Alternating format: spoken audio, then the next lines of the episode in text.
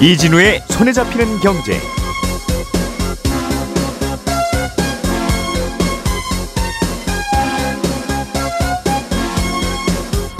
안녕하십니까 이진우입니다. 우리나라 주식시장에서 어, 8개 종목이 특별한 이유 없이 집단적으로 급락하는 일이 이틀째 이어지고 있습니다. 금융당국은 어, 이들 종목들의 주가 조작 정황이 있는지 조사에 착수했습니다. 출범한 지 12년이 된 알뜰 주유소가 또다시 논란의 도마에 올랐습니다. 알뜰 주유소 제도의 실효성과 존폐 여부를 두고 정부와 주유업계 그리고 학계가 첨예하게 맞서고 있습니다. 우리나라의 지난 1분기 경제 성장률이 발표됐는데 작년 4분기와는 달리 다행히 플러스 성장을 하기는 했습니다. 아, 수출이 부진했지만 민간 소비가 늘어난 역할이 컸습니다. 조금 전에 말씀드린 뉴스들 오늘 자세하게 분석하고 전해드리겠습니다. 4월 26일 수요일 손에 잡히는 경제 바로 시작합니다. 우리가 알던 사실 그 너머를 날카롭게 들여다봅니다. 평일 아침 7시 5분 김종배의 시선 집중.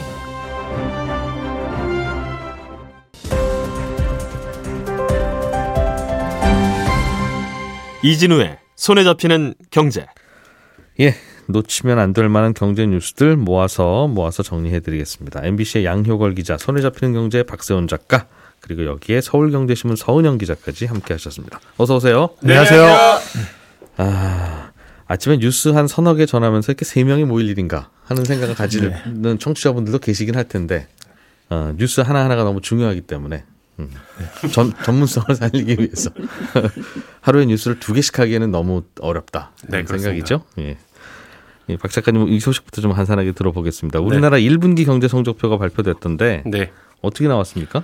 어, 최악은 면했지만 웃을 수는 없는 그런 성적이 나왔거든요. 1분기 경제 성장률이 전분기 대비 0.3%를 기록했는데 작년 4분기 성적표가 마이너스 0.4%였어요. 음, 그래서 지난 1분기도 혹시 역성장을 하면 어쩌나 하는 우려, 우려가 많았는데 예. 다행히 플러스 성장을 하긴 한 겁니다. 음. 2분기 연속으로 마이너스 성장률이 나오면 그걸 경제학 교과서에서는 경기 침체 이렇게 정의를 하는데요. 음, 1분기 성장률이 소폭이지만 상승을 하면서 숫자상으로는 어쨌든 경기 침체 우려는 좀 누그러졌는데 예. 0.3% 성장이라는 숫자는 여전히 좀 걱정인 그런 숫자입니다. 음, 두개 분기 연속 마이너스 성장을 간신히 막은 건 민간 소비가 좀 살아나서 그런 건데 최근에 대면 활동이 좀 늘어나면서 지난 4분기 대비 소비가 좀 는 겁니다. 음. 근데 우리가 경제 성장의 엔진이라고 흔히 부르는 사람 몸으로 치면 칼슘이라고 할 수 있는 수출하고 투자는 여전히 부진하거든요. 음. 수출의 큰 비중을 차지하는 반도체 쪽은 회복 시점이 여전히 불투명하고요. 중국의 리오프닝 효과도 좀 제한적입니다. 특히 중국 성장률 자체는 최근에 이제 전망치를 웃도는 수준으로 나왔습니다만 음. 중국 경제가 주로 내수 소비 위주로 회복이 되고 있기 때문에 우리나라에게 미치는 영향은 미미합니다. 음. 그러다 보니까 우리나라의 앞으로 이제 2분기 성장률도 민간 소비 위주로 성장을 할 것 같긴 한데 예.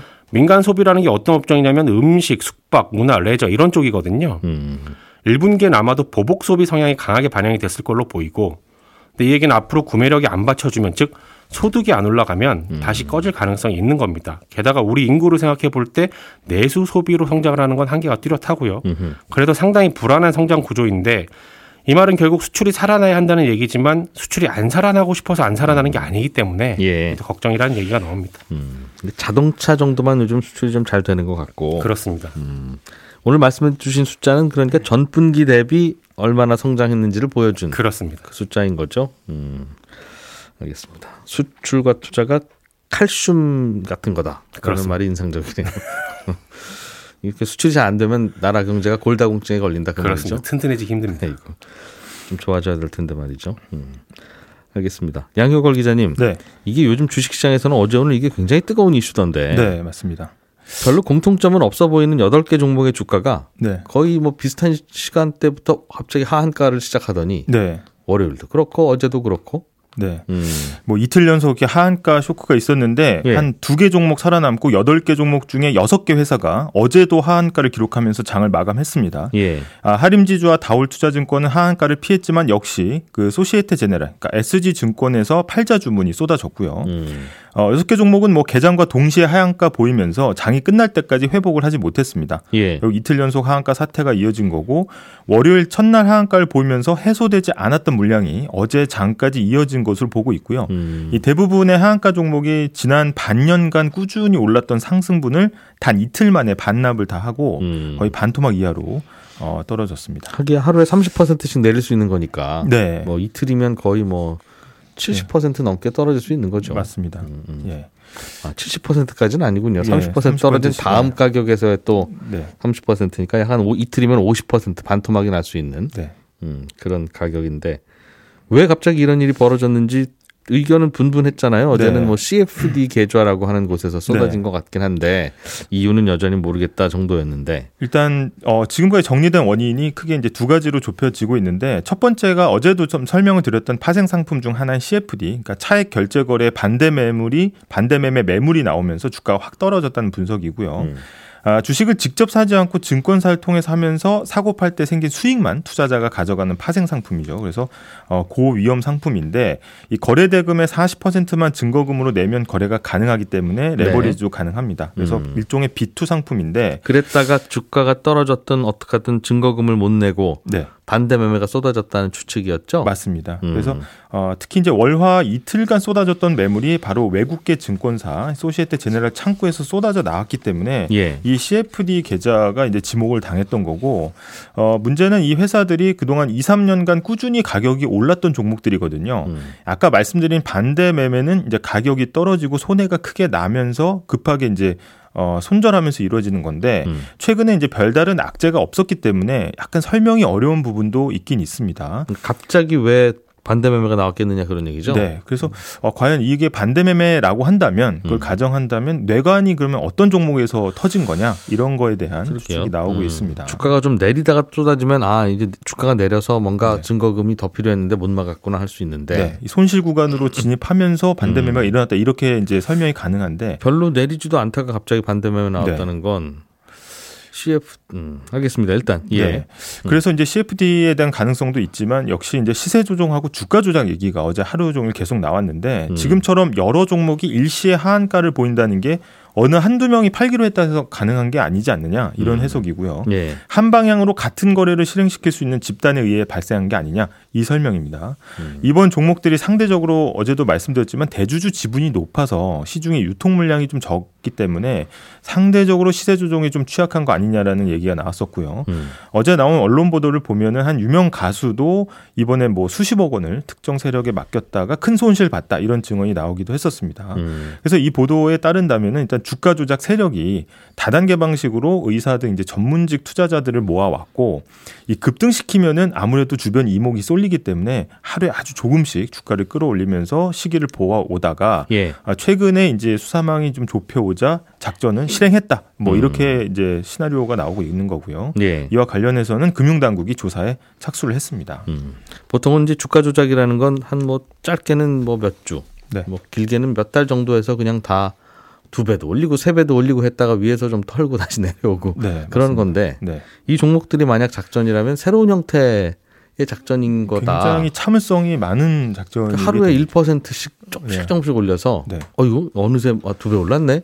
뭔가 기업 주가가 제자리를 찾아가나 보다 저평가되어 있던 종목이 네. 그렇게 착각할 수 있는 그런 류의 작전이었다고 하더군요. 대부분 작전 세력이 굉장히 단기간에 시세 조정을 통해서 이익을 얻는 반면에 만약에 음. 이게 만약에 조정이라고 하면은 그 한 2, 3년 기간의 불확실성을 다 감수하면서 작전을 했다는 음. 내용이거든요. 그러면 굉장히 기획이 들어간 거다 이렇게 음. 볼 수가 있겠습니다. 다만 유통 물량이 너무 적으니까 네. 그들이 팔지 않으면 팔 물량도 없어서 네. 어, 뭐 상대적으로 이게 오히려 작전하기 안전하다라고 생각했을 수도 있겠죠. 네.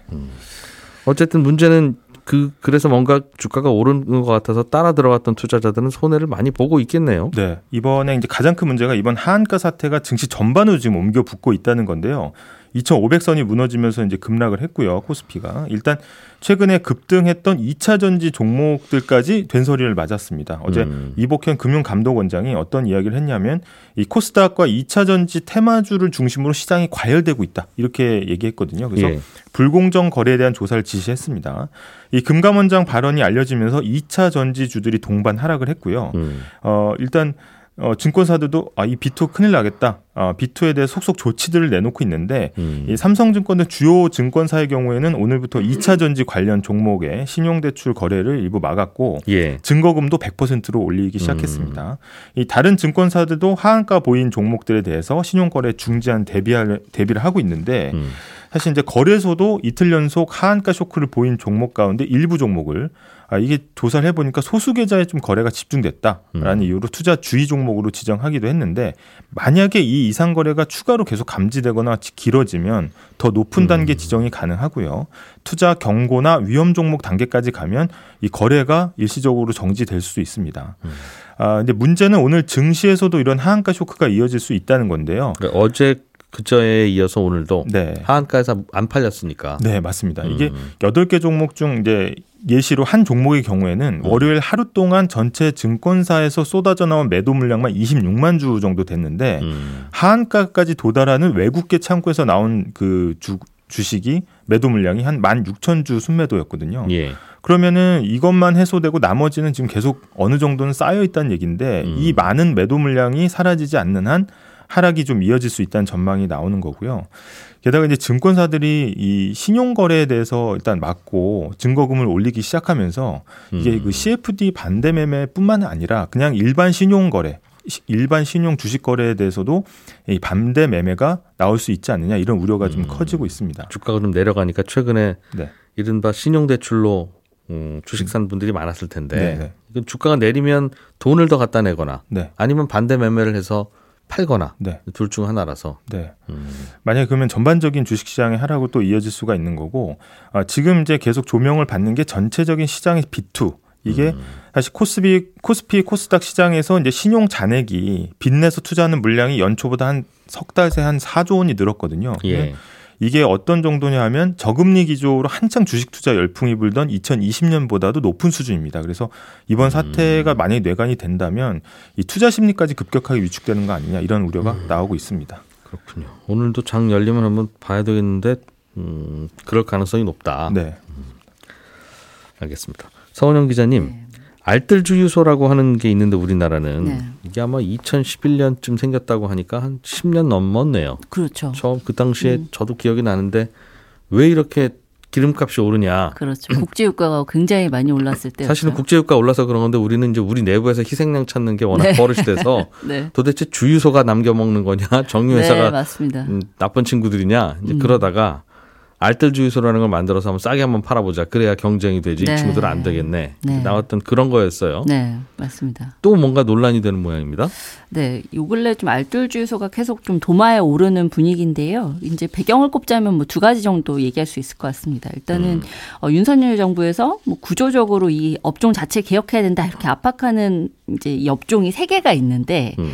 은행, 통신사 그리고 또 하나가 이 정유사입니다. 그러니까 음. 대표적으로 이제 지금 고물가에 서민들이 굉장히 고통받고 있는데 여기에 아랑곳 없이 자기 배만 불리는 업종 이렇게 거의 요약이 되는데요. 그러니까 뭐 그렇다기보다 이제 어쨌든 정부에서 보는 인식이 그렇습니다. 은행 통신사, 음. 정유사 네. 공통적으로 별로 하는 일은 없는 것 같은데 돈은 많이 버는 것 같은 인식이 있는 이- 그런 네, 인식이 있는 맞습니다. 업종이에요. 네. 음. 그래서 정부가 지금 정유사에다가 계속 기름값 낮춰라 이렇게 압박하면서 뭐 석유 제품 도매 가격 공개해라 이런 취지로 지금 관련법 개정을 추진하고 있는 것도 있고요. 음. 그리고 뭐 국제유가 크게 올라서 돈 많이 벌었을 때 이거는 니네 능력으로 많이 번 게 아니라 횡재니까 세금 더 내라 이른바 횡재세 얘기까지 지금 나오고 있습니다. 음. 그러니까 뭐 정유업계로서는 상당히 지금 궁지에 몰린 상황이고 그래서 평소에 좀 이제 이 정유업계나 주유소 업계 힘들게 했던 이 알뜰주유소에 대한 불만을 계속해서 쏟아내고 있는 거입니다. 아, 정유 업계에서 네, 그렇습니다. 음. 아, 그리고 또 하나는 이 조만간 정유 4개사와 이 하나토탈 같은 석유 제품 수입사 대상으로 해서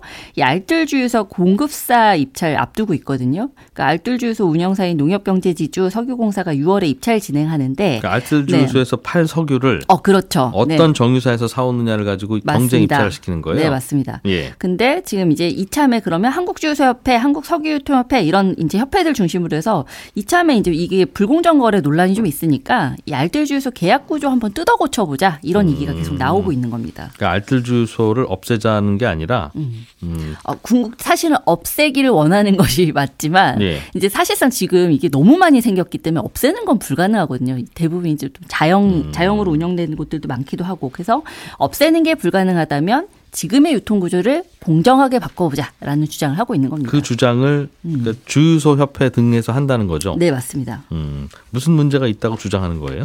어, 일단 알뜰 주유소가 어떻게 일반 주유소 대비해서 이 판매가 낮추는지 그 구조부터 좀 설명을 드려볼게요. 이렇게 단순하게 말씀드리면 일반 주유소는 개별 주유소가 이제 정유사랑 계약을 맺어서 이제 공급을 했습니다. 그러니까 개별 주유소 이제 A 주유소, B 주유소 그러면 이제 각각 계약을 맺어서 사오니까 당연히 소량이고 가격 경쟁력이 높을 수가 없겠죠. 근데 반면에 이 알뜰 주유소 같은 경우에는 아예 대량으로 공동 구매하는 방식으로 가격을 낮추는데 이제 보통 공동 구매 방식이라고 하면 이제 2년 단위로 해서 국제 현물 가격에 물류 비용 얼마 더해서 납품할 건지 한번 다 써내봐 이렇게 해서 이제 입찰을 합니다. 그럼 정유사들 네. 중에 뭐 정유사 해봐야 뭐 SK, GS, 네. S 오일 뭐 네, 네. 이 정도 현대정유 네, 이 정도 맞습니다. 음. 있으니까 그 중에서 하나가 우리가 싸게 공급하겠습니다 하면 그쪽에서 받아다 싸게 판다. 맞습니다. 그래서 그이 방식으로 해서 일반 주유소랑 좀 가격 차이 한 80에서 100원 정도 공급가를 좀 벌린다. 이게 이제 일단 업계에서 얘기하는 얘기고요. 네. 또한 가지는 이제 초과 물량 할인 공급 제도인데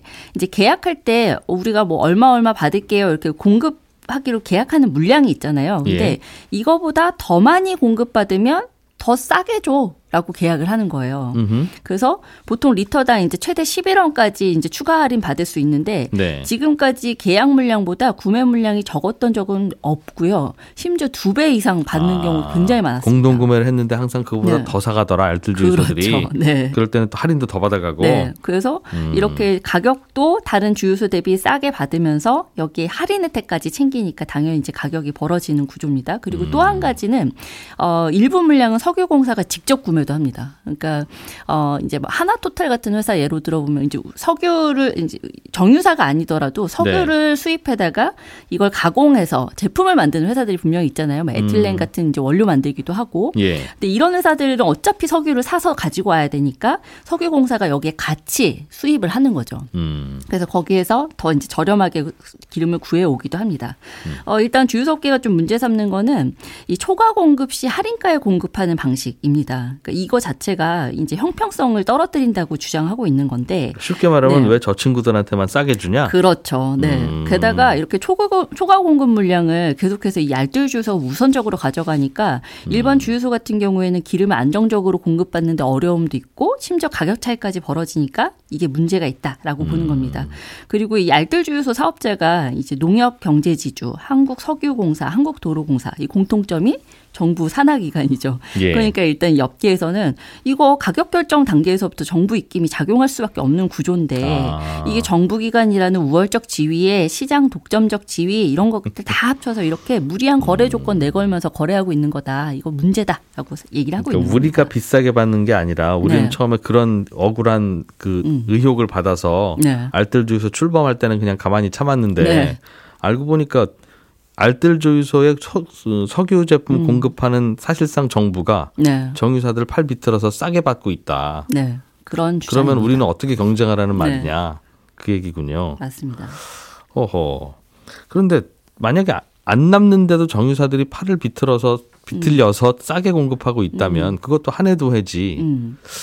계속 공급하려고 하겠어요? 그래도 정유사들도 남으니까 알뜰 주유소에라도 팔려고 하는 저 거고. 분명히 장점이 있기는 합니다. 그러니까 음. 당연히 정유사들도 이제 석유 제품을 수입해 올 때 많이 수- 사올수록 가격 경쟁력이 있겠죠. 예. 그래서 이 공급사 입장에서는 알주주소라는 이 안정된 유통망 확보라는 장점이 분명히 있습니다. 음. 그리고 아 그런데 이제 사실 이게 최저가 입찰 방식이에요. 그래서 제가 아까 국제 현물 가격에 어느 정도의 이제 물류 비용 같은 거 더해서 이제 입찰을 가- 공급을 할 거냐 이런 식으로 네. 결정이 된다고 했는데 그러다 보니까 수익성이 계속해서 떨어지는 거죠. 음흠. 그리고 국제유가가 크게 올라도 이 납품가를 변경할 수가 없으니까 남는 게 크게 없다라는 음. 얘기를 하는 겁니다. 어 그래서 2019년에 입찰했을 때 실제로 두 번이나 유찰이 됐어요. 그리고 세 번째 입찰을 진행하고서야 아. 겨우 공급사가 선정이 되기도 했고요. 안, 안 나오니까 또 이제 정부가 가서 아좀좀 입찰 좀 하세요. 음. 다시 그랬겠죠. 다시 정- 해보세요. 이렇게. 정유사들한테. 네. 알겠습니다. 그러니 결국은 음. 결국은 뭐가 진실인지는 모르겠습니다만 어 알뜰 주유소를 공격할 만큼 주유소 업계가 좀 어렵다. 네, 네. 뭐 그런 걸로 해석하면 되겠어요? 네, 실제로 좀 수치상으로도 이게 주유소들이 요즘 얼마나 어려운지가 좀 나오는데요. 음.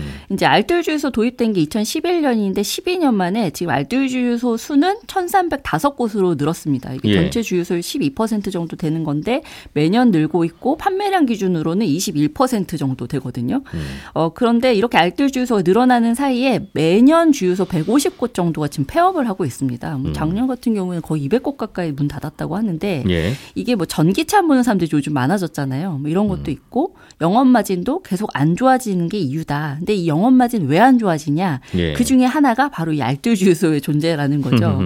그러니까 이게 주변에 이제 알뜰 주유소가 있으면 일반 주유소도 살아남아야 되니까 마진을 줄이는 출혈 경쟁을 할 수밖에 없잖아요. 음. 근데 이 알뜰 주유소가 주로 어디에 있냐 이렇게 거리 계산을 해보면 일반 주유소랑 거리 차이가 다 4km 이내에 있다라는 거예요. 음. 그러니까 당연히 이제 이 경쟁 주유소들 입장에서는 신경을 쓰지 않을래 않을 수가 없다. 그래서 똑같이 또 개인이 운영하는데도 이 자영 알뜰 주유소도 있거든요. 그러니까 음. 석유공사가 납품하는 곳 같은 석유공사 관리하는 곳은 다 자영 이제 직접 어, 어 개인 사업자들이 경영하는 구조인데 음. 이 브랜드 주유소랑 수익 차이가 좀 날 수밖에 없는 게 석유공사 같은 경우에는 이 자영 알뜰 주유소에다가 물량 공급하는 과정에서 음. 이익을 안 남깁니다. 예. 그러니까 브랜드 주유소들은 뭐 수수료도 내야 되고 석유도 비싸게 사오는데 음. 여기서 경쟁력이 벌어질 수밖에 없는 구조라는 거죠. 그렇군요.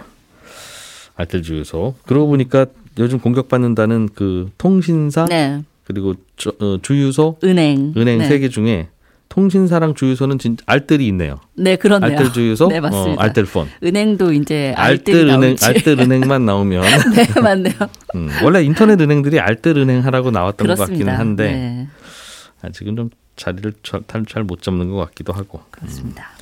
박 작가님? 네. 그 미국에서 또 은행 위기 얘기가 좀 나옵니까? 어, 이번엔 퍼스트 리퍼블릭이라는 은행 얘기인데요. 이게 얼마 전에 파산한 실리콘밸리 은행에 이어서 두 번째로 파산할 가능성이 높다 이렇게 예. 알려졌었거든요. 예. 근데 미국 정부도 나서고 다른 대형 은행들도 좀 도와주고 하면서 위기를 넘기나 싶었는데 어제 발표된 1분기 실적을 봤더니 작년 말보다 예금이 130조 원 조금 넘게 빠져나갔습니다. 1분기 말 기준으로 그렇습니다. 음. 작년 말 예금 잔액이 236조 원이었으니까 거의 절반 정도 빠져나간 건데요. 음. 근데 고객들이 현금을 인출한 규모가 예상보다 훨씬 더 컸던 겁니다. 음. 그러면서 이 은행의 주가도 크게 떨어졌고요. 앞으로 계속 또 빠져나가면 어쩌나 하는 걱정들이 다시 커지고 있는데 이 퍼스트 리퍼블릭 은행뿐만 아니라 다른 중소은행들에서도 예금이 계속 빠져나가고 있거든요. 빠져서 잠깐 MMF로 나가든가 아니면 뭐 큰 은행으로 다시 돌아가든가 그렇습니다. 그러고 있다죠. 네. 예. 근데 일단 이렇게 빠져나가면 뱅크런으로 파산을 하는 사태가 또 일어날 수도 있고요. 어떤 다행히 어떤 작은 은행들은 그렇습니다. 예. 다행히 뱅크론까지는 안 가더라도 예금이 줄면 은행이 대출을 좀 못 하게 됩니다. 음. 근데 미국은 작은 기업들 대부분이 중소은행에서 대출을 받거든요. 예. 그런데 이런 은행들이 대출을 줄이게 되면 이제 중소기업들의 경영난으로 이어질 수가 있다는 거죠. 음. 음. 은행은 은행대로 또 수익이 나빠질 거고요. 그러면 미국 경기가 지금 가뜩이나 안 좋은데 더 안 좋은 방향으로 갈 수도 있습니다. 음. 근데 이 얘기가 예. 다른 나라도 아니고 미국이기 때문에 예. 미국 경기가 나빠지면 그게 돌고 돌아서 우리에게도 좋지는 않을 거라서 주목을 받은 아, 뉴스였습니다. 그래서 음. 이게 이제 3월 말 기준이니까 그때는 한참 미국의 은행 위기가 매일매일 그 언론 지상에 뭐 머릿 기사로 보도되던 그 네, 시기라서 맞습니다. 음, 지금은 어떤지 한번 살펴는 봐야 될 것 같기는 한데 네. 맞아요. 은행이 안정되지 않으면 이거 뭐 또 사실은 은행 망하는 게 걱정이 아니라 네. 은행이 안 망하고 버티면서 대출을 안 해주는 게 사실은 그렇습니다. 걱정이죠. 그렇습니다. 어, 은행 하나쯤 그냥 문 닫아도 그냥 닫는가 보다 하면 되긴 되는데 네. 어, 그래서 아직은 좀 지켜봐야 되는 거다 이 말이군요. 그렇습니다. 예, 오늘도 양효걸 기자, 서은영 기자, 박세훈 작가 이렇게 세 분과 함께했습니다. 아, 청취자 여러분들과도 당연히 함께했고요. 저는 이진우였습니다. 내일 아침 8시 30분에 뵙겠습니다. 고맙습니다.